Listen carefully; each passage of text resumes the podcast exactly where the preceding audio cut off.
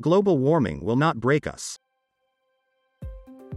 From the International News Desk of Agri News Net and Farming Portal, we recorded this audiocast for today.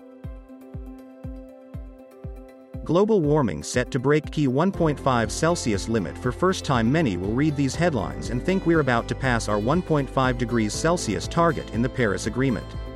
But that isn't true.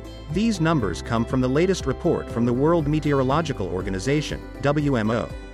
The WMO is a great and trusted organization and publishes an update of warming projections every year. The report states the following. The chance of global near surface temperature exceeding 1.5 degrees Celsius above pre-industrial levels for at least one year between 2023 and 2027 is more likely than not, 66%.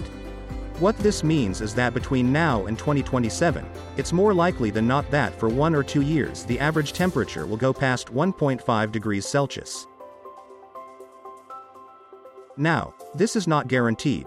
There's around a two thirds chance it does, but also a one third chance that it doesn't. So, more likely than not, is a reasonable summary. In the same report, the WMO notes that scientists think it's unlikely that the five year mean temperature will rise above 1.5 degrees Celsius. In other words, the WMO thinks it's likely that by 2027 there will be a temporary rise above 1.5 degrees Celsius for a year or two, but that this will not be a permanent change. This is a audiocast production out of our international studios. There are two reasons why we'd expect temperatures to temporarily go above 1.5 degrees Celsius in the next five years. The first obvious one is that the world is still warming. Total CO2 emissions are as high as ever, and that means more warming. But that alone wouldn't cause us to go above 1.5 degrees Celsius in the next few years. We're also heading into what's called an El Nino phase. You might have heard of something called ENSO. It's short for El Nino Southern Oscillation.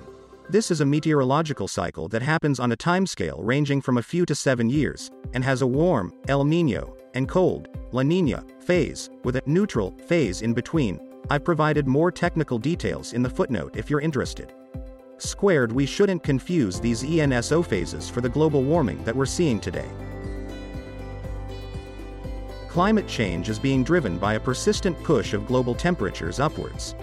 El Nino and La Nina phases are just smaller fluctuations that sit on top of it. Even though La Nina phases are supposed to be cool, the temperatures in these cold years are still much higher than the warm El Nino phases from decades ago. The world has been in a cool La Nina phase. We expect that in the next few years we will flip into a red El Nino one. That will cause a temporary spike in global temperatures, and scientists think that this spike could go above 1.5 degrees Celsius. As they put it, it's more likely than not. Temperatures will drop a bit again once we move out of the El Nino phase, so it's unlikely that we'll stay above 1.5 degrees Celsius for long. This was a audiocast from the news desk of CRA Media International in Zurich, Switzerland.